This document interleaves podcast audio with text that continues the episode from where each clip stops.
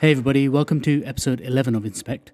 My guests today are a couple of iOS developers. They're both from the UK, they're both named Dave, and they also host their own podcast called Waiting for Review. We have a catch up about what it's like to be an indie iOS developer, some of the recent updates from this year's WWDC, and we also share some tips and tricks about how we do our podcasting. So without further ado, let me welcome to the show Dave Wood and Dave Knott. Welcome to the show, guys. Hello. Thank you. Thanks for having us. Yeah, good to have you guys on. Um, so, do you guys want to just individually introduce yourself? Because obviously you're both named Dave, and that's going to get confusing. so, just so less listeners can recognize your voices and distinguish who's who, and from you Sure. as well. well, I'm uh, I'm Dave Knott. I'm I'm the one from Devon. And I'm Dave Wood. I'm the one from Leicester. And uh, obviously, if anyone doesn't know, um, depending on when you're listening to this show, whether it's on Inspect or on Waiting for Review, uh, my name's Ajay, and I'm from Wokingham, which is just sort of west of London. We're all in the UK. Yeah, we're all in the UK. It's actually nice to just to do a, a show with someone in the UK um, again because the last couple of shows I've done have all been with with people in the states. So time zones have always been an issue, and you know I've had to catch people uh, when they're sort of at work uh, because I can only really record in the evening. Yeah. Um, so yeah, there's just been a lot of juggling with time zones. But yeah, when when everyone's in the same country, it's nice and easy. Yeah, time zones are tough. Um, how did you two um, meet? You know, what's the what's the background in how you guys hooked up? Because obviously you're you're living kind of 200 miles apart. well, it, I think it kind of started when I was on holiday in Italy. Um, we rented this uh, apartment, and I was looking for a way to make coffee, um, and I couldn't really find anything. And then um, I found this metal thing in the cupboard, um, which turned out to be a moka pot, but I didn't know what a moka pot was. So I went straight to Twitter and posted a picture of it saying, "What is this?" and can I make coffee with it?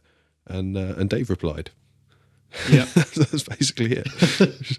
yeah. I, th- I think I was. Um, I think I was following Dave already, um, and you know we uh, just kind of vaguely added each other because of having sort of similar iOS development interests in common. I think was probably why I followed Dave in the first place, and then. Coffee is also one of my things. Uh, when Dave posted about that, I sort of dived straight in and sort of said, "Hey, yeah, you, yes, you can. This this is how you do it." So what exactly is a is a moka pot? Is that the is that this kind of um, funnel shaped metal metal coffee pots that you get? kind of like a galvanized looking metal screws apart in the middle um, you put put your coffee in the basket that sits in the middle heat the water underneath and then out comes coffee in, in the top compartment Yeah, it comes out sort of pressurized through the inside of it um, as, as the pressure builds up, and I guess it's the the forcing of the water as steam through the coffee into the top. So you make it from from the bottom upwards. Water in the bottom, coffee in the middle, um, and then in the very top of it, um, sort of through the filter, um, the actual finished coffee um, comes out. Okay. No, I've never tried one of those. I've just got a standard cafetiere, top down. well that's what i was looking for in the apartment and i couldn't i was like going through all the cupboards like, oh, there must be one in here somewhere this is italy they love their coffee um, then I, couldn't figure out what the moka pot was for i felt a little bit stupid now thinking about it um, I remember someone tweeted me saying, "Are you serious?"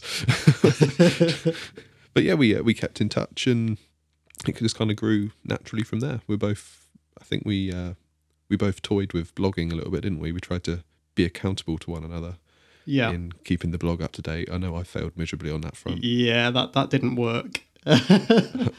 um, but uh, best of intentions and everything else. Um, I think, um, but the the blogging thing and then kind of wanting to put something out there like that, I think that's kind of what progressed into us thinking about, and then obviously eventually actually doing the podcast. Right. Was the blog about iOS development as well? Um, both of our blogs are, are, are kind of development blogs, and, and mine is is very much um, a standard kind of slightly abandoned blog these days. My domain uh, my domain name expired yesterday, actually, so mine's gone now. So yeah, Yeah, I think that's yeah.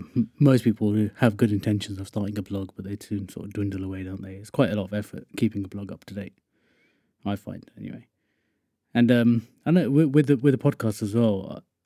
it, although there is a lot more effort in creating a podcast, it feels like you're getting. It feels a bit more rewarding, like you're getting some sort of feedback, even if you're not. Um, I don't know. It's just the way I feel about it because I did start writing a lot more on my blog over the past year or so, but it's it has kind of faded off as well since I've started the podcast. Yeah, I, th- I think there's something a little bit more immediate about the podcast, um, and I think having it as something that me and Dave do actively together, you know, a weekly conversation, um, sort of keeps us turning up um, in in a way that perhaps trying to be sort of writing buddies wasn't necessarily going to do. Yeah, I definitely found the blog took up a, a lot a lot of effort to to get it to where I wanted it to be. Whereas I like the way that with a podcast you can kind of it's more conversational, it's a lot more informal, and you can kind of bounce ideas across each other in real time and and get a good flow going. And that's that's what I like about podcasting as a listener and as someone who podcasts. Yeah, yeah. Well, um, yeah, I've got a few more questions about podcasting, which we can get onto a bit later. But um, for now, I mean, have you guys actually ever met in person, or are you just internet friends? No, we have met, didn't we? We met in when was it you came to Cornwall? Late March, early April. Yeah, that was it. All right, just this year, yeah. For the Yeah. So we'd actually, um, I think we were what about maybe um, nine or ten episodes down by that point already. Mhm. Um, and obviously we'd we'd known each other. I think I, I would trace back actually being actively in contact with each other, probably back to your holiday pinpoint it, Dave. But in, in my head, I'm sort of thinking about sort of late May last year. Yeah. Um, so, so, you know, we'd known each other to talk to quite a bit for, for quite a long while before sort of starting the podcast back in January. Um, and then we'd actually had the podcast for just under three months um, when we got to meet. Um, so yeah, everything you know has happened online really before we've actually met in real life. okay, so you guys found each other through your through your love of iOS development, and um, you're both in, indie developers, or are you working for companies at the moment? How, what sort of work are you guys involved in? And that question's to Dave. this is going to get hard. Feel free to refer to me as uh, as uh, Dave W or something if if that helps. Um, So could you would and not? But, um, so, Dave Wood, um, I, I've, I'm currently um, working as a contractor, and um, that's in iOS development. Um, and you could say, you know, quite legitimately that right now I am independent. Um, I've got my own apps in the App Store, although they're not making um, a living wage or anything. They're, it's kind of more of a um, side project sort of level of income really from those. Um, but I'm working as a contractor and I'm, um, you know, technically free to go and work wherever I, I want as long as my um, as long as my day rate is getting paid.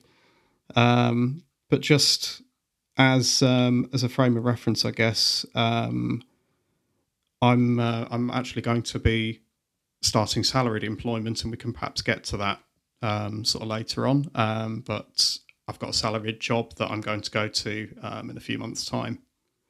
Um, so inde- independent for the moment. That's probably going to be changing. I think I'll always keep the side projects on though, and have that sort of aspect of sort of low level indie, even if they don't really amount to very much. So for me, I'm in the process of setting up um, an agency for myself, um, like a, a web consultancy agency. So I'm doing that in addition to my iOS development, also in addition to kind of looking after our nine month old son as well, because um, we uh, we decided to do the shared parental leave, which meant that um, Heather, my wife, did the first six months looking after him, and I've taken the second. So now I'm in the process of kind of ramping up um, my efforts to start my own company, so I can be making websites for local businesses and well, not not necessarily local businesses. They could be anywhere, um, but I'm sort of targeting locally at the moment. And I've got the iOS apps to sort of go along on the side. Brilliant. Yeah, good stuff. Did you get into iOS development back in, uh, like from the beginning when iOS was first released, or uh, what sort of point did you get on board? For me, I what was my first app? I made my first app in 2010. So that was when the iPhone 4 came out. I made a, a flashlight, because they were all the rage when the iPhone 4 came out and it had a had a camera flash. So I, I made one of those, um, and, and that felt awesome. I mean, it didn't make a lot of money because um, I remember at the time there. Didn't didn't the iPhone three have a flash on it? Mm, no, no, I don't think so. It's terrible, isn't it? but no, I, I just, I, I just, I just loved how um, the feeling I got that I could make an app and people could download it, and it, it was a great feeling of, of the playing field being leveled because I was in the same store as like EA and all the other AAA publishers, and that that was great. And that's kind of what I caught the bug from there, really. And what was it? What was the learning curve like? Were you quite new to um, to programming at that stage, or what was your Um, experience like? no, I I was very new to anything development wise within the Apple ecosystem. Um, I I had a I'd only had a MacBook, one of the sort of white polycarbonate MacBooks for a, a year or so by that point, maybe a couple of years. Um, but I was studying computing um, at that time, so I was learning languages like Java. So things, uh, sort of a lot of the a lot of the theory that I could pick up through Java, I could apply to iOS. So that that helped a great deal. Um, Objective C looked a little bit weird though when I first looked at it for the first time. I was like, "Whoa, what's going on here? All these square brackets everywhere." That was that was weird. So would you say that if you wanted to become an iOS developer, is it's worth having um, previous knowledge of a different backend language, something like Java? Um, I think it certainly helped, but I wouldn't say you have to have it. I think now there there are so many so many resources available. Um, I mean, even Apple have uh, supplied the ebook of you know the programming language of Swift, so you you could just pick that up now and and start reading and and and get on the way to becoming an iOS developer. The, it, when I when I first started, I remember the amount of resources being quite limited um, just in terms of the tutorial sites and what you could find. Um, now, you, you you can Google for any type of app followed by the word tutorial, and there'll be a tutorial to show you how to make Angry Birds or whatever, or you know, tons of different things. Um, so so now I think is a is a great time. This the resources are incredible, and you should take advantage of them if you're at all interested. Yeah, I mean, I did I did give it a little go um, last year. Uh, I when before Swift came around, uh, I did have a look at Objective C, and it was just it just went straight over my head. Um, I just I didn't. This was quite a few years ago, maybe about four or five years ago, and I didn't have uh, enough of a programming background at that point to to wrap my head around it. Um, but now I've tried Swift, and because it's a little bit more a bit more like JavaScript, um, I found it easier to understand, and I have built one. I built one app. I never actually pu- pushed it to the store. Um, it's basically a card game, uh, higher, higher or lower sort of thing. Mm-hmm. Um, well, highest card wins sort of thing. Uh, and that, yeah, that was just following a tutorial as well. Um, it was a by a guy called Chris something. Um, his website, I think, is Code with Chris, and um, yeah, it was quite an easy one. It took probably about two hours to put the whole thing together. Um, yeah, so it was good. Uh, I just never have pursued it actually. So you you're a front end developer, sort of as a as the day job, is that right? Yeah, that's right. Yeah, so I work in front end. Um, yeah, on the sort of user interface side of things. So building interfaces, HTML, JavaScript. So really, with with that kind of level of understanding of you know UI and and how people use interfaces, if you could couple that with uh, you know some some good knowledge on on Swift, you could have a really good combination there of, of, of a skill set to do some incredible work. Really. Yeah. Well, I think you guys can ex- inspire me after this once I've found out how easy it is and what your journey was like. yeah. So uh, have you both got uh, apps in the App Store at the moment? Yeah, yeah. Um, I've got two main apps and a few zombie apps that I need to clear out. But yeah, Yeah, I've I've got um, I've got two main apps, and then I've got an iMessage app um, in the store as well. Um, although um, I've not really find the found the iMessage side of things that successful. To be fair, What What are your apps? um, so I've got a, a video mixing app, um, which was my first app. I, I put that into the store back in uh, 2015. Um, it's nearly two years old. Um, that lets people mix video in real time, um, sort of like an A/B mixer. Um, very similar to sort of DJing, but with video. Um, you can apply effects on each video that's playing and things like that as well. Um, and um, my second app lets people create um, kind of like holograms with their with their phone or with their iPad. Um, so people make these um, four sided projector type things that you put on top of the the phone, sort of clipped out of clear plastic, Uh-huh. um, and then four sided videos or photographs. Um, you know, usually with just the same thing on each each sort of edge, um, and then displayed underneath and reflect up onto these projectors. Um, so I've got an app that lets you put any video or any photo, and um, it puts it onto four sides, and it kind of lets you drop the background um, of the video or the photo based on how dark or bright it is. So then when it, when it's reflected up, it sort of looks like it's floating like a hologram. Well, sounds good. Um, so definitely a video bent with with uh, with what I do there. Yeah, have you have you got a background in video? Um, sort of way way back when, um, sort of going back to two thousand and four, um, pre wife and kids. Um, I used to mix video in nightclubs um, with a few friends. It was again, it was a bit of a side gig. It was, certainly wasn't sort of bringing in any particular sort of um, income, um, but it was something I did a lot of back then. Really enjoyed, um, and I think that sort of love of working with real time video has kind of passed through into what I do now with development. Um, so out, out of the apps that you guys have got in the in the stores, which which would you say you're the most proud of? Which is your you know your your your pride and joy? Hmm. For me, I mean, my two main apps. Um, my first one is an app called Armchair. It's a remote control for Kodi. Uh, my second app, uh, called Space Readers, is an app to help uh, help kids learn to read. So I, it's a tough call as to which one I'd be most proud of. Um, They're very different as well. they are very different and space readers kind of makes me feel good because potentially i'm helping a child improve at their reading so kind of uh, you know human element there is kind of that's a really nice feeling. On the other hand armchair was my kind of my first big app. And it, was, it kind of started as a like a labor of love. Um, so i think i'll always hold that one nearest and dearest. Yeah. I- I think, um, and I get a lot of feedback from users saying that they really enjoy it for its its simplicity and its cleanliness compared to the competition, and that is the exact reason why I made it because I was kind of dissatisfied with the competition in that sense. So to have feedback like that validates the whole journey I've been on.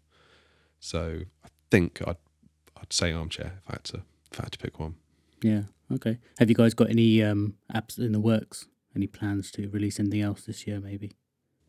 Um, I'm doing a, a big release of Armchair, hopefully that's going to come out this year. it's kind of like a version 3.0. So I'm going to sort of bring it up to date with iOS 11 and a few other cool features.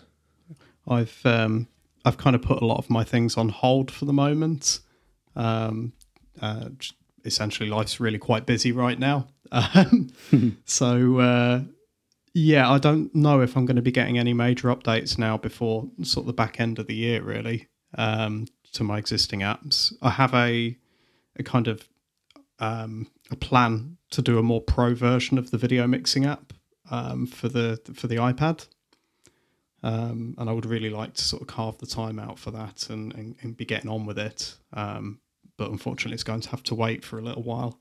Brilliant. Yeah. Good stuff. So you mentioned, you know, you you're updating for iOS 11.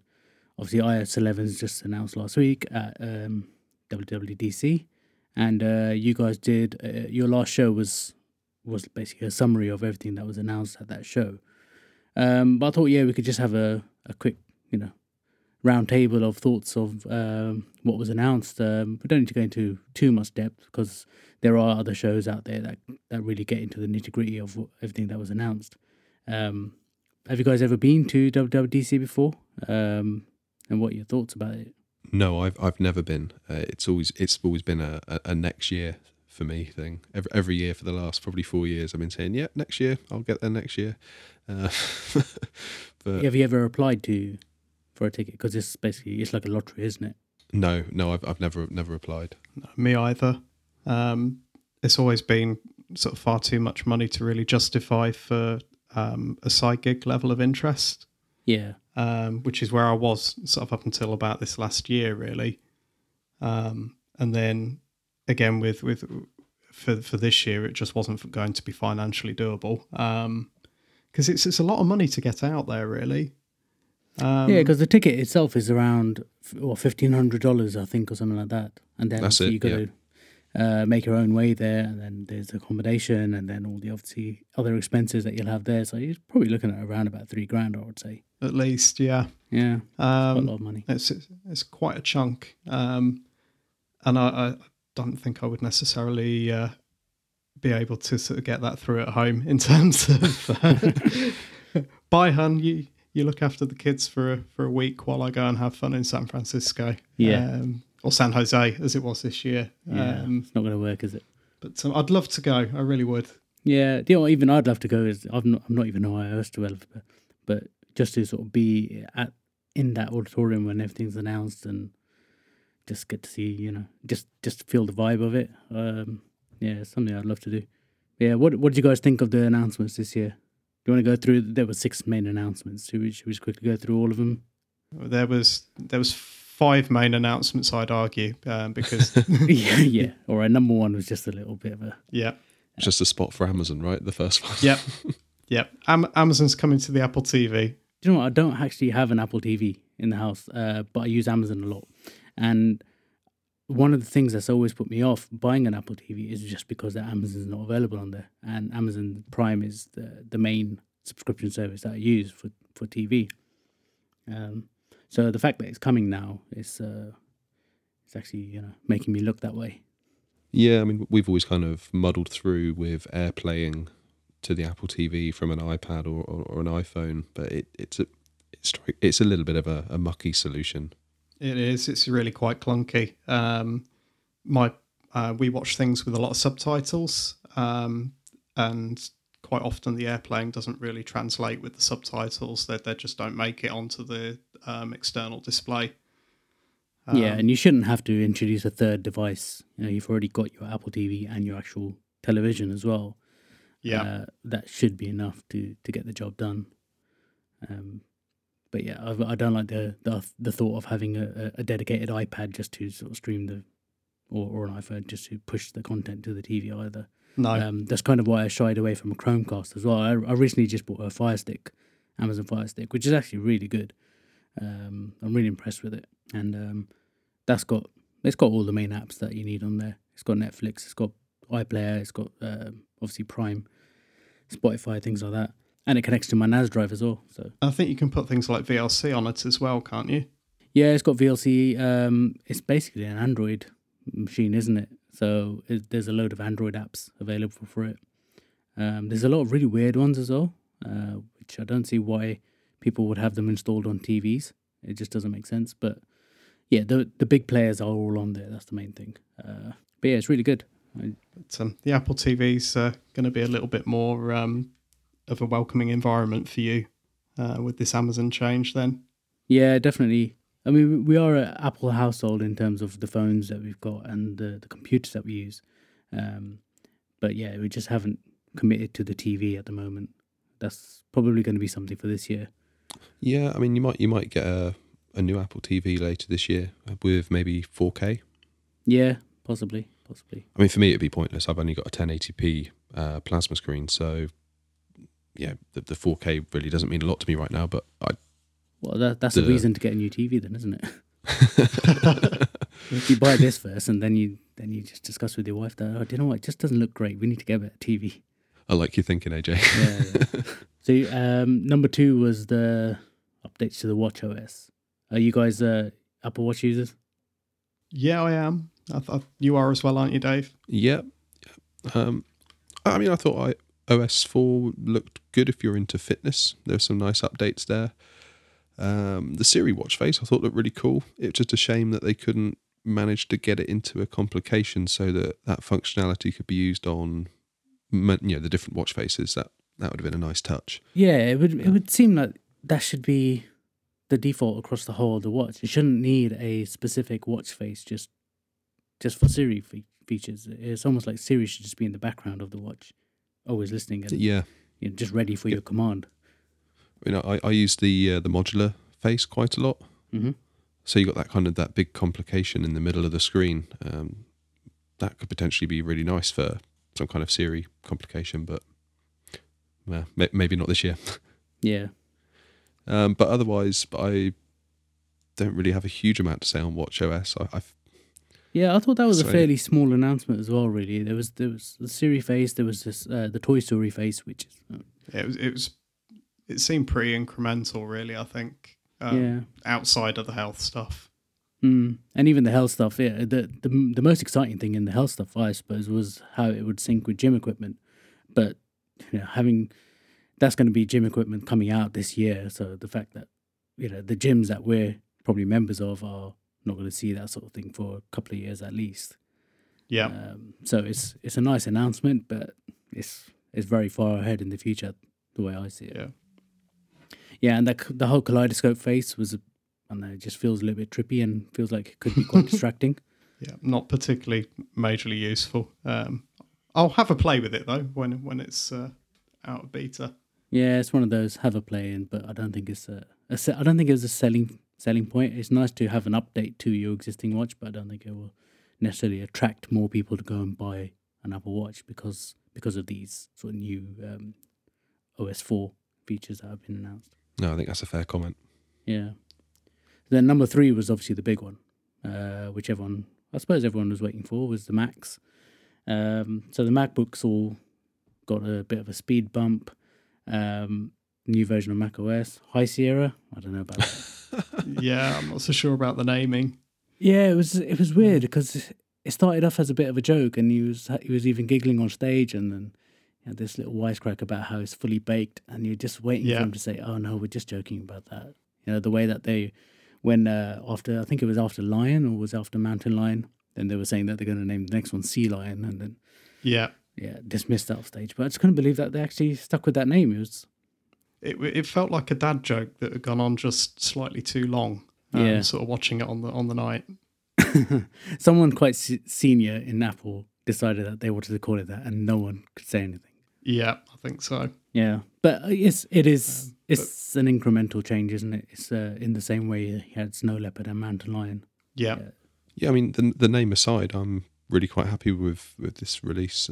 Um, I think it kind of speaks volumes about the discipline within Apple, in that you, there must be enormous pressure on all of the software teams, regardless of whether it's iOS, macOS, whatever. There must be huge pressures to, to keep shipping features no matter what, and and to just say no, we're not going to do that, and we're just going to work on refinements is is quite telling. I think so. Yeah, Hats off. Yeah. yeah, they do need that every now and then as well. There doesn't necessarily need to be new features every single year, even though there were a ton of new features in this one. Yeah, I think APFS is going to be fairly fairly key to it this year. Um, Yeah. Safari got quite a bit of attention in terms of um, what was it, the tracking or the anti-tracking they're going to try and do. Yeah, so they're stopping um, Interesting to see like how- your tracking cookies between websites and things like that. Yeah, uh, interesting to see how quickly the internet gets around that. Yeah, because uh, yeah, I went to this event recently and it was about ad blocking, and um, I know slightly different topic, but what what what was being said at the event, what the speaker was talking about was how uh, obviously people are using ad blockers to to get rid of these annoying ads, but then the people who are serving the ads are um, blocking their content if you've got an ad blocker on, right? Um, so like if you go to say the New York Times or something, they'll say, "Oh, we notice you're using an ad blocker. Not, you need to turn it off before you can carry on. But then, you know, people have found a way around that as well, and now you can get blockers which unblock these these blockers, and you're they're constantly sort of fighting against each other. So if Apple are now going to be blocking tracking cookies between websites, uh, I'm sure there will be someone who figures out a way to break through that security as well. But hopefully, they've done something quite robust, and it'd be good if you can turn it on and off as well eh, at, at your own discretion. Because sometimes it's quite handy to have um, like if you're viewing a product and you're not quite sure, and then you just get a little reminder about it later on. Uh, there have been occasions where that's reminded me that I was looking at something and that I did want to go and actually purchase it, or there was a reason why I put it off at that point, and then I have gone back and purchased as well later on. It's when you purchase it. That's when when you want them to go, isn't it? Yeah, after that, yeah, don't bother me anymore. Yeah, I've got um, a oven glove at the moment that we purchased the other week that keeps haunting me. Um, so every every every other day, I keep getting adverts pop up for this oven glove, and I'm like, I, I bought it already. Come on. Yeah, yeah there you go. That's the issue, isn't it? Yeah, so Safari got a lot of love. Um, they're also stopping like auto playing videos, which is quite handy. I think Chrome already do that though, don't they? Oh, I don't know. It's a good question. I, I can't remember the last time I saw an auto playing video anywhere. That's not muted, at least. That's got me thinking now. That Yeah, maybe the websites are just themselves being a bit more um, user friendly. yeah, Yeah, and then the big Mac announcement was uh, the iMac Pro, which is which is beautiful, isn't it? Absolutely. any any guesses of how much it's going to cost to get the top spec? I know they said that it's starting around five grand. I reckon about thirteen, possibly more. 13, 14. I think if you go for the 18 core, max out the RAM, max out the SSD. I don't know where they can go with the Mac Pro though that they're making as well after this. I mean, clearly this was the thought that when they, at some stage, maybe not too long ago, I think it was quite clear that Apple were not going to remake the Mac Pro. I think this was going to be what, yeah, the replacement for the Mac Pro. But now obviously they've, they've switched gears, and we're still getting this iMac, which is which is great.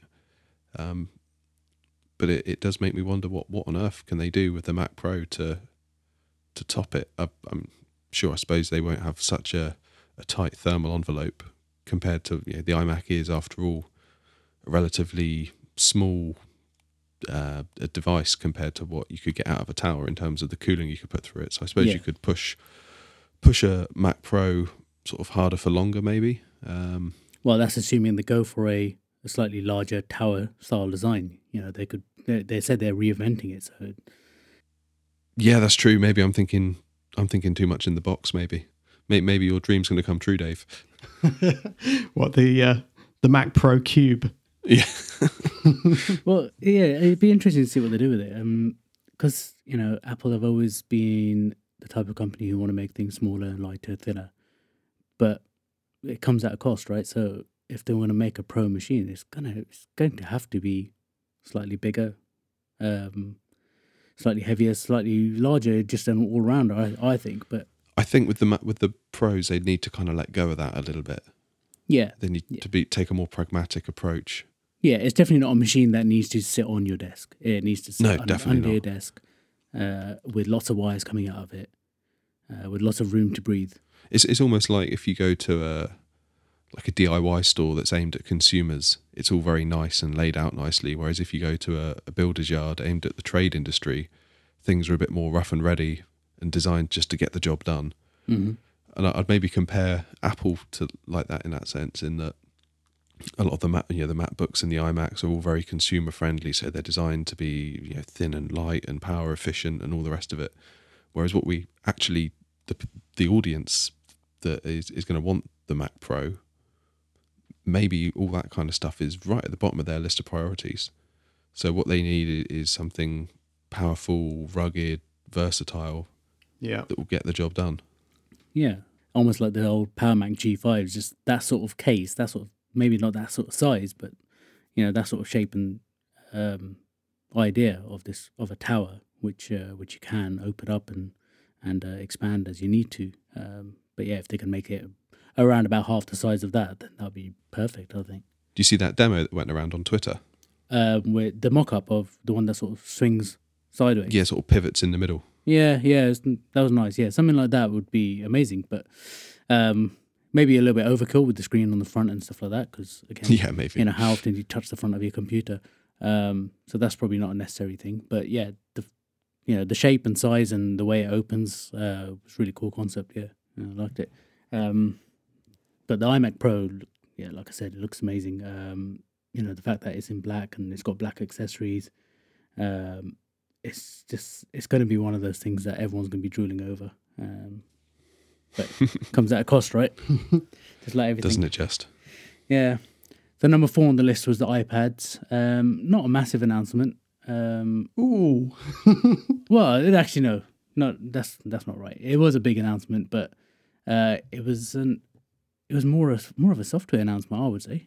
Would you I think so. Yeah, I think that's probably quite fair. Is that the um, the update to iOS for iOS 11 for the for the iPad is going to be the, the sort of game changer for the iPad, really. Yeah, yeah. In terms of just the iPad on its own, I mean, uh, obviously the usual spec bumps um, and a slightly increased size in the same same ish form factor. Is it exactly the same? Same size as the- um the smaller one of the two is now a 10.5 inch. It's it's grown from being what 9.7. But that's the screen, right? Ten point five inch screen. But is that Yeah, is the overall body the same size as the nine point seven inch was? It's a touch bigger, I think, isn't it? Touch bigger. Just yeah, a little bit, but they've kept the weight an the same. lot. Yeah, Have you guys looked into sort of all the features of the new iPads? Then Yeah, um, I think it's it's probably a bit unfair to say that it's only a bit of a, a bump um, because the the screen um, looks pretty impressive on the new iPad Pros. Um, so it's what it's 120 um, 120 hertz refresh rate, uh-huh. um, and um, it can it can scale sort of up and down from different refresh rates depending on what's been played back. And I can't make an impassioned argument as to how that makes it any better because I've not really had a ch- chance to play, but yeah, it'll probably help with battery life, right? Because um, I assume so. Yeah, I think it'll be benefits like that. Um, and obviously, it'll be absolutely brilliant for scrolling through stuff really quick and just having that responsiveness and that side of things. yeah, Um, so that's going to be really quite cool. Um, I've had a play with one, but I, I didn't necessarily put it through its paces to really see all those those sort of differences. The one I played with in the Apple Store um, yesterday, it kind of felt a bit weird playing on it with um, without it having iOS 11 on there already. So you know, it's got iOS 10 on it, and it looked great, but it also felt limited already because I now know what I want the iPad to do um, and I've I've got the beta on my on my iPad Mini, um, and I've been enjoying it on there as well. So yeah, it was a bit weird, sort of playing with the new iPads, um, and then sort of still being on on the older version of iOS. what's it Um, like doing the drag and drop? Is it possible to use it with one hand, or do you really need to have two hands on there? Um, I, th- I think on the bigger iPads, you kind of end up naturally having two hands on the go in a lot of ways. You know, one hand to hold, the other hand to move around. Um, but I think it's it's quite natural just with the one hand. Yeah. So on the bigger one, it would be a case where you'd need to put the iPad down on a table or on, on a stand of some sort. No, I think you just cradle it in one way or another, and you know, hold it with the one hand and use the other hand to move things around. Okay, because I, th- I thought that because because you need to um, use multi multi touch to sort of pick items up and then move them around and maybe move apps in the background while you're holding holding uh, the items that you want to drag. Like uh, you're sort of, I thought you'd need to have multiple touch points on there, so that's why you would need to use two hands on the screen. Right. Yeah. So for those things, yeah, that that's going to feel a bit clunky, and you are going to kind of want to put it down or or have it propped up in some sort of fashion, I guess. Yeah, So I guess when they demoed it all, they were on a flat table, weren't they, with the iPad Yeah. yeah, face were, down? yeah. Well, not face down, but yeah. All right, cool. And um, so the last thing on on the list was uh, the new one, the the Siri speaker, which uh, they've decided to call HomePod. Which uh, I don't know. It's uh, you got AirPods and now you've got HomePod. Um, any thoughts on those? What What do you think of it? Uh, first, well, it's obviously being created as a competitor to things like the Google Home, the Amazon Echo, and they they also said against Sonos as well. So, do you have any of those devices, and what are your thoughts on those compared to what was announced by Apple? Uh, yeah, so I've got um, an Echo. I've got uh, an Echo Dot, and I think it's. I found the HomePod really quite appealing because I really like the idea of having a small, attractive, good sounding sound system. Um, and my my setup with the the Dot, I think it's probably fair to say, is less than elegant. I've kind of got it hooked up to an old amplifier, which is hooked up to an old pair of speakers, which is kind of rigged up on the sort of in the kitchen so it's it's not it takes up quite a lot of room as well on our counter surface. So it's not it's not great for a lot of reasons. Yeah. Um, so the idea of having a HomePod would be great because it would, you know, in theory, pack just as good a sound quality as my sort of amp and speaker combo, which take up an awful lot of room. I should add again, um, and it will deliver the goods through Apple Music. So that'd be that'd be good for me. Um, and, and when I think about what I use my Echo for, it is basically ninety seven percent music. So Yeah. I saw I saw a bit of confusion about why Apple um, went for music as the big kind of drive behind this device, rather than coming at it as a smart Siri control your home kind of device. They really went with the music angle, didn't they? Mhm. and I think that makes total sense given how you know if my experience with the Echo is anything to go by. I think they're totally totally right to to do that. I think music's going to be the, the key to it, and it certainly would be for me. Yeah, I- I've got a I've got an Echo as well. I've well, I've got I've got the main um I've got the big Echo in the lounge downstairs, and then I've got a Dot up in the bedroom, and um it's the same for me actually. Although I do use some of the smart home stuff, I use it to control some lights and um uh, heating, um and I use it for things like news briefings and checking the weather and um, setting timers and things like that. But again, the main thing is to play music. Um, so I've got mine playing from Spotify, and um, it yeah. So I understand why Apple have gone down that route of uh, combat, you know, taking on the music industry first. Um, and I think you know, just Siri just on its own is it's not the greatest uh, assistant at the moment anyway. So to push to push Siri as the main feature, they would have to really improve Siri first. yeah, right. Yeah, and um, they've got they've got Apple na- uh, they've got music nailed already. So why not make that the the selling point? It's a, it's a great companion product to Apple Music as well, isn't it? So they, they stand to gain a lot there. Um, and it it might, you know, if I were to get one, I would I would reenact, reenact re-enable my Apple Music subscription. So I cancelled it due to getting the dot because I've just been using the Amazon Prime Music. Yeah, it, so, so I thought it. I'd save myself save myself the money on the Apple Music and just make do with that. And it, it's starting to get a little bit samey at the moment. I've got to be honest. The the library isn't that big on it.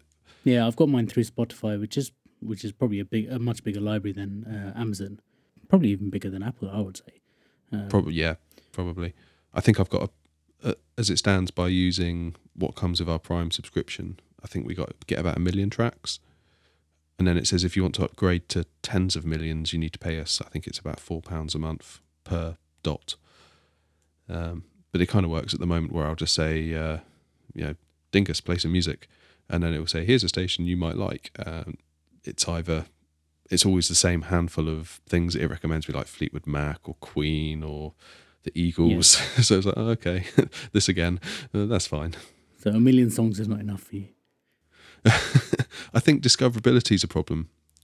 Um, I find the iOS app is that comes with it is just dreadful. It's, it, I find it a real pain to use. You probably need to just um, put in a bit of time to create your own playlist on Apple Music first, and then maybe next time you say, "Play me some," I don't know, some R and B music. I think you're it will- right. I think you're right, Your yeah. playlist as a preference over their own generated playlists. Yeah, I, ne- I need to put in put in some time to invest in that, and yeah, I might I might see some dividends. Yeah, I don't know whether um, Amazon's music has the concept of liking and favoriting, but I guess if you if you start telling Amazon what sort of music you like, it will eventually start playing you more and more of the the stuff that you like rather than just what it thinks you might like. Yeah, I haven't actually found that feature, and it hasn't sort of proactively presented it to me in the same way that Apple Music did when you first sign up to it. It's like tell us about all what you like, and you know, press this if you like a certain song. We'll play more like it. I certainly haven't had that level of experience from from it so far. Yeah, because to be an Uh, AI, it needs to it needs to have some sort of intelligence about what you like before it can actually serve you properly. So um, I mean, right now I'm just listening to podcasts so much. Um, I've got more than I can actually listen to with the time I have. So, yeah, um, you know, just when I'm, you know, pottering around in the kitchen, just getting the uh, dot just to play some random music, even if it is the same few playlists that it always seems to choose from. That that's kind of fine for me for right now. yeah. So you definitely get an you would get a HomePod um, even at that price point that was announced of around three hundred fifty dollars or pounds. Yeah, it's going to be three hundred fifty pounds, isn't it? I think by the time it gets to us. Pretty much, yeah. Um, yeah, I mean, it, it would be really nice. Um, we are kind of toying with the idea of maybe giving the kitchen a little bit of a facelift. So maybe a, maybe a kind of budget for a home pod within that as well. Maybe cut down on some of the some of the other things in the kitchen for a home pod. yeah, yeah. And um, how about you, Dave? What what do you think of it overall? What what about the design of it? I really quite love the design, to be honest. Um, and it sort of feels to me, um, we were saying this the other week, um, that it sort of felt a bit like a return to Apple's kind of old um, design ethics in some ways, um, just in terms of its its material, isn't it, as well as metal. Mm-hmm. Um, it kind of looks and, and, and feels um, a little bit different to some of their other products right now. And I quite like that. Um, would I want to get one at that price point? Um, probably not right now, um, to be honest with you. Um, I think I'm actually quite quite different in terms of um, my approach to listening to music at the moment. I'm, I'm not really sort of into the whole idea of, of using one of these um, kind of voice activated speakers. Um, so yeah, probably not for me at the moment. You should invest in an Echo Dot, and you know it's a it's quite a, a low price point to to find out what you know what sort of experience it is. Uh, Yeah. because once you do start just asking your asking your house to play some music for you, it does feel very natural, um, and you soon do get quite used to just not having to reach for your phone just to play some music. Yeah, it's very compelling. I'll say that much for it. It is very, very compelling. Yeah, I do like it. I do like it. So one of the questions I've had on my on my notes uh, is if you guys could run Apple for a for a day and decide what they do next, um, what sort of product would you would you push for next? Have you given it any thought? I didn't come up with a product as such. Um, I came up with a couple of features I'd like to see. Okay. Um, one of which being uh, some decent App Store trials. I think that'd be good. Um, Mm. Because when I look at my dock on my Mac right now, I see quite a few apps that I spent quite a bit of money on, and all of them, uh, with the exception of maybe one, came from a 30 day trial. Right. You know you go to anything on online any kind of subscription you know like you hear another podcast ads don't you? Go to so and so.com forward slash and then get a 30 day trial. Yeah. That just makes so much sense to me if that could happen on the app store. I, I've, Especially- I read some especially- that that was going to be introduced. i did see on one of the word cloud uh, slides in wwdc uh, extended tr- free trials or something. I haven't i've been trying to dig into what that actually is I saw that that was referring to subscriptions. that's what i thought it meant um, Yeah, Yeah, it, would- it So would that be is- great that if is you where could sort ends. of try before you buy sort of thing. Because I, I don't know if Android still do it, but I know they used to, um, where you used to have like 24 hours t- to return an app, uh, basically, and get refund if you didn't like it. yeah. I don't know if do they still do that, Android? Any ideas? I couldn't tell you. No, they used to. This is like the last time I had an Android. I think there was on version two or three, um, so it was quite a while ago. And uh, yeah, you could if if it was a paid for app, you could you could download it. You and you would get charged um, like twenty four hours later. So you had that twenty four hour window to um, basically delete the app and say you don't want to be charged and not and then not have the option to download it again. I think it's a good way to encourage people to spend sort of proper money on proper apps. Yeah. Um, and then that encourages developers to make really good full featured apps for iOS. And I think that has to be that has to be a good thing. I mean, imagine if you were to go on the App Store and you saw an app for, know, that was a, a high quality app for whatever it may be. Let's say it's fifteen pounds. That that's quite a lot to spend on an app, and I'm not sure I could spend fifteen pounds on an app just on the basis of reading the app description page. No. Yeah, exactly. But then if it had a like a try button next to it, and I knew that that try button meant that I could have it on my iPad or iPhone for 15 days, 30 days, whatever they decide to do. Probably by the time I've been using that app for long enough and it's become a part of my workflow, it's probably going to cost me more than the app's worth to kind of restructure my workflow to accommodate something new. So by that point, I'm probably going to, especially if I like the app, go ahead and buy it. I think it has to be a net win for the ecosystem as a whole if they, if they did introduce that. I can't really see many Yeah, bad I, th- I, reasons. th- I think so.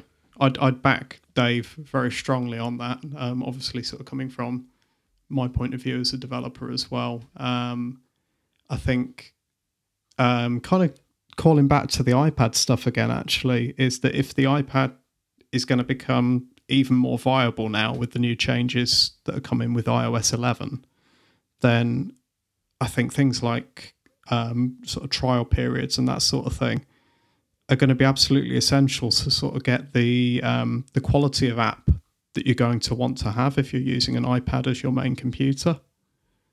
Um, you know, I mean that that is going to there's there's going to be an overhead to producing good quality iPad software um, because you could at the moment, you know, just make an iPhone app and kind of make it work on a bigger screen for, for the iPad, and that's it done. Um, but if you're really going to take advantage of all the new stuff, the drag and drop, and the fact that apps can kind of scale almost to any size now, you've got to kind of think about the idea that you might not have the screen space that you thought you had, even on the iPad as well. Um, if those apps are going to be created and do well and exist for the iPads, then as developers, we are going to need things like the ability to be able to offer trial periods to kind of get people in through the front door. Yeah. Um, so it's going to be interesting because I think that's going to naturally push iPad software sort of closer to the old desktop models at times. Um, and I'm not sure that we have all the tools we need yet as developers to really be able to sort of do that sort of pricing. Because not everything should be freemium with a subscription. You know, I'm not sure that works for every single class of app. Yeah.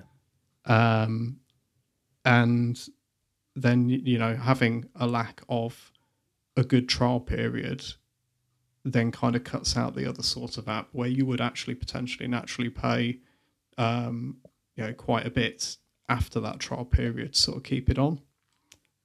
Um, so yeah um, I'd, I'd like Dave to run Apple for a day and make that change Happy to oblige. There you go. That's the next job.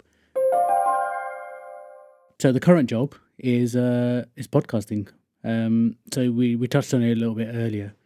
Um, but yeah, if we could just, I thought we could have a bit, bit more of a chat about how you guys uh, got started and what your process is, and um, you know we're both in the same same position at the moment, both fairly new to podcasting. You guys started in January, I, I think it was. Yep, that's right. Yeah, so you guys have just had your twentieth episode uh, last week. Um, last week I had my tenth episode, so Double digits. yay that's it. Finally made it to double digits. Yeah.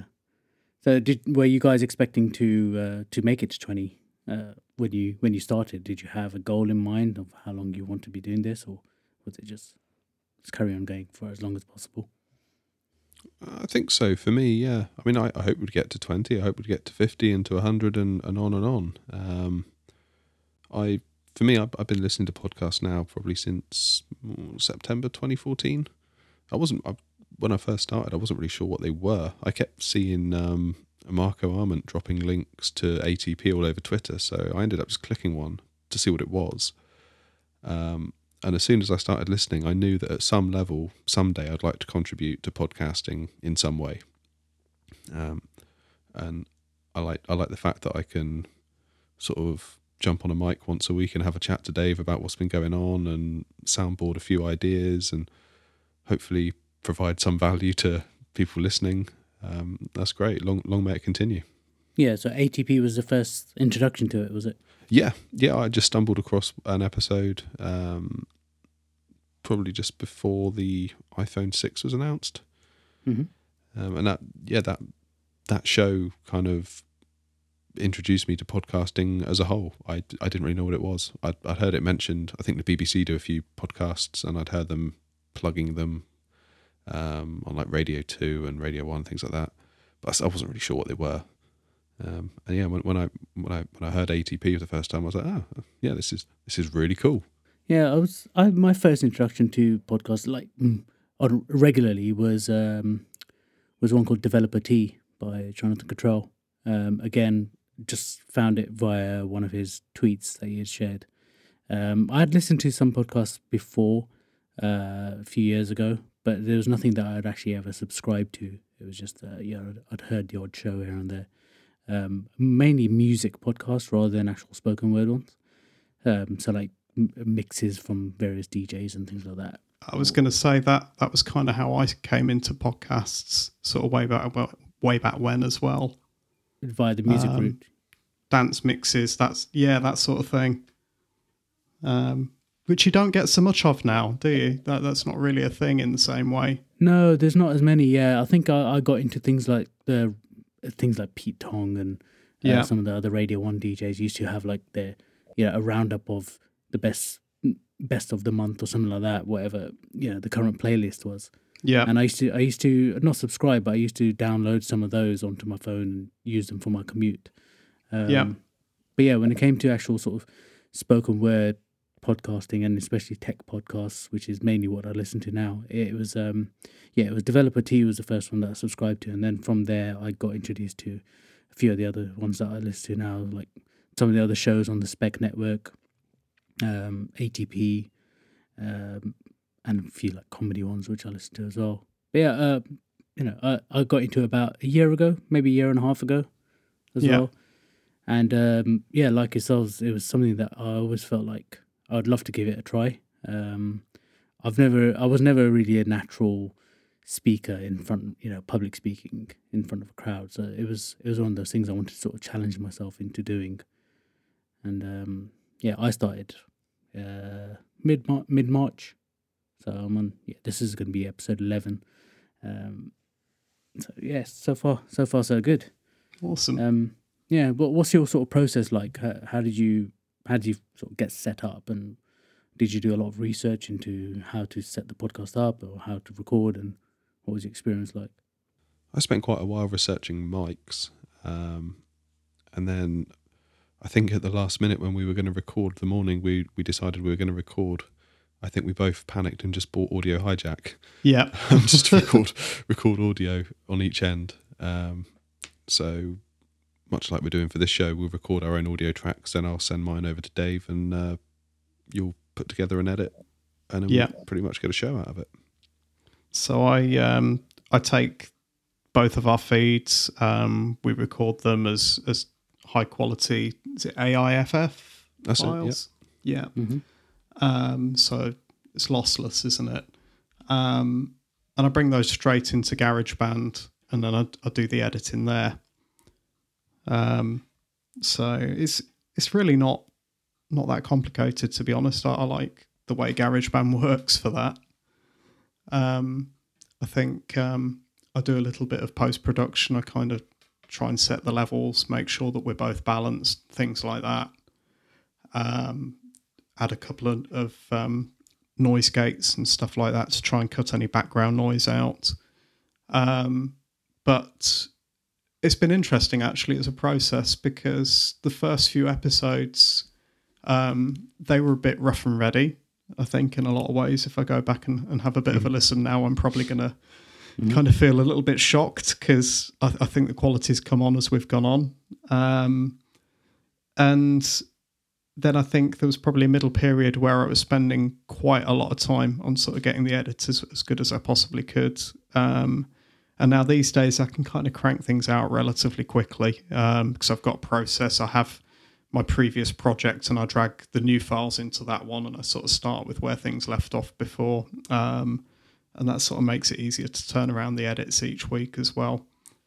Yeah, it does. It does get better over time. Even my first few, I was spending like hours on on the edit trying to get it all perfect. Um, but then yeah, you soon um, get all your keyboard shortcuts in, and you Yeah. remember your settings from last time, and uh, even even just actually recording, you know, your the way you're speaking, and you make less mistakes, and you become a bit more comfortable on the microphone as well over time.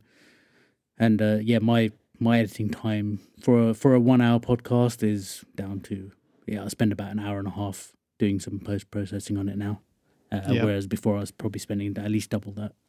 Um, I think it helps me with our edits actually that we sort of hold um, because it's a, a conversation every week with the same person, and, and me and Dave have got our, our format down for the show now. Really, um, it helps me because you know we have each, each week is kind of similar to edit in a lot of ways. You know, the process is is not too different really. Yeah, Um, so that's that's kind of helped get my editing times down to, I reckon, probably somewhere around about half an hour now okay, no, that's um, really good. For a sort of 40, 45 minute show. Yeah, that's brilliant. I think this one's going to take me a little bit longer just because of the three three way conversation and just to make sure that you know there's no crosstalk and and you know the the mics are all at all of our levels are sounding similar. Obviously, Yeah. There's three different. There's just that one extra person to consider now, isn't there? Um, and because I've done, I haven't done shows with a regular person. I've had lots of different people on the show. Um, you know, their setups have varied quite a lot as well. Some people have used headset mics. Some have got condensers. Some have got dynamic mics. Yeah, Um, I had one person just using the the, the built-in mi- microphone on their laptop as well. So yeah, generally, you know, with a little bit of EQing, um, they sound okay. They, you know, it doesn't need to sound like a, a studio broadcast or anything like that. As long as it's clear and concise and people can understand what each person's saying, yeah. I'm quite happy with that. Um, I did see some benefit um, a few weeks back in um, upgrading my mic though. What are you Um, using now? So I'm using a um, it's an ATR 2100 USB mic. Um, so it's made by is it Audio Technica. Yeah. Um, and before um, I had one of the um, blue snowball mics, and yeah, the difference between the two is is quite a big difference. I think really. Um, But the uh, the mic I have now um, was actually an accidental purchase. Um, I, I managed to. Um, I was browsing Amazon last thing, sort of before going to sleep, um, which I really shouldn't do, and I don't really do that often. Um, and um, I was putting things into um, into my basket to sort of have a look um, in the morning. I kind of queued a few things up to, to look at, and when I got up the next morning, I had an email telling me your new microphone is on its way. You know, and, and had that sort of whole moment of, oh, okay. Well, I hope I've bought the right one. yeah, I hope I haven't spent three thousand pounds on a microphone. Yeah, um, that was uh, that was a bit of a tricky moment for a second, um, Yeah. But it came came off good. It's it's definitely the better mic. Yeah, yeah. Well, it sounds pretty good on my side. I'm I'm using a um. I've got the Blue Yeti, so yeah. I was looking at the Snowball for a while, but then I don't know. It just it just felt a bit too entry level. I thought let me just invest a little bit more and um, go for the Yeti. I got it second hand, so I actually got it got it cheaper than I would have got the Snowball for in the end. Right. And um, yeah, I really like it. I've got uh, so I've got a windshield on it on it, even though I don't really need that. But uh, it was either that or a pop filter, and I put I ended up putting a windshield on it. yeah. And um, I've built myself a little portable like sound booth. Um, I'll I'll send you guys a picture of it afterwards. Um, it's on my Instagram page. yeah, you should link, link it in the show notes as well. yeah, I'll link it in the show notes as well. So basically, all it is, it's a, it's a box. It's like a storage box called a Drona from IKEA, and it's one of these folding ones that sl- you know, slides into their storage units, and um, it's one of those. And I've just put, I've glued some like foam tiles on four of the sides, and I'm just sitting the mic in there, and it fits. The mic fits perfectly inside it. Um, so it's just basically deadens the sound from all around, and it's made a massive difference. Like the first couple of shows I did, I used just a mic just on the table, and I was Yeah. recording in my in my kitchen, and I had loads of. I could hear the hum from the fridge, and I could hear the, the echoing in the Oh. kitchen and stuff like that. And then I built this box, and since then it doesn't really matter which room I'm in in the house. It just sounds it sounds like I'm in a vocal booth almost. So That's awesome. I could do with one of those. yeah, really easy to create, um, low cost.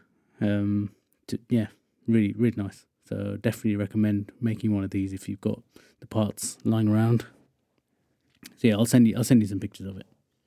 All right, guys. Well, uh, yeah, it's been great. You know, it's, it's been really good talking to you guys, and um, you know, we can wrap it up there. Is but before we go, is do you have any questions that you'd like to ask me, or anything that you'd like to plug, or you know, your social accounts, your websites? Uh, yeah, sure. Um, one quick question I had for you was as like a front end UI guy, hmm would you have any advice to give to a, a programmer looking to learn more about design? Maybe a particular resource you might recommend? It, I suppose it depends on what your experience of front end is. Um, if you've or if you already know uh, what you're trying to achieve, then you probably just want to learn some new tricks. Um, so I'd probably go onto sites like CSS Tricks, um, go into CodePen and see what cool things people are producing there, and then you can you can see their code and you can see how they're achieving things. Um, there's loads of front end courses. Um, one of my previous guests, Wes Bos, he does loads of uh, courses, especially on JavaScript. Um, so that could be a place to start. If you're a complete novice and you haven't got any sort of design experience, the, the, the thing the thing with design is it's quite subjective. It's hard to say what's good design and what's bad design. It's it's it's um I think if it if it feels good to you, so if it looks good to you, then it is good design, isn't it? Um, so I would just just keep experimenting, just play about with some of the tools. There's some, you know, there's obviously paid design tools out there like Photoshop and Sketch, but then there's uh, there's free alternatives that you can get, and um, there's things like Figma, which I think has got free trial. Uh, I don't know how limited it is, but it's a good way to sort of just play around with with vectors and uh, you know page layout and getting colors and fonts and shapes onto a screen and just seeing what you can do with them. Um, and then with some of these tools like Figma and, and Sketch, you can also export your design, some elements of your design into code as well. So you can create HTML and CSS from your design work as well. So it sort of lowers that barrier to entry. Um, cool. yeah, CodePen's a pretty good place to um, to experiment because it's got minimal setup. You don't need to uh, create any sort of local environments. You just uh, fire up the site. You can write your HTML, your CSS, your JavaScript all in one place, and you can see a pre- live preview of what's going on as well. And there's so much inspiration on there. So yeah, that's definitely a place I would start. Cool.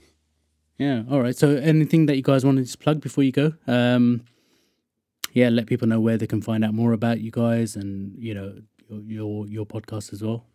Uh, yeah. So for me, you can find me personally on Twitter um, at underscore Dave Knotts.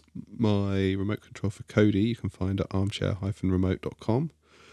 My second main app, uh, Space Readers, the app I spoke about earlier about helping kids learn to read, you can find at spacereaders.com. And then our uh, our podcast is you can find us on Twitter at WFR Podcast. Um, you can find me um, at Twitter on um, DW Roboheads. That's DW and then Robohead with a Z at the end of it. Um, you can find my video mixing app at govj.tech. And um, my abandoned blog is over at davewood.uk. Okay, nice one. Um, yeah, and once again, as always, all the different things mentioned in the show and all these links mentioned at the end will all be in the show notes, which can be found at inspect.fm on the homepage. And um, yeah, I'd just like to say thanks again for being on the show. And um, yeah, it'd be good to have a catch up with you guys again in the future. And uh, all the best with your podcast and and uh, all the best with the move to New Zealand and your apps that you got in the store. Thanks a lot, AJ. No, thanks, AJ. This has been this has been absolutely brilliant. Thanks ever so much.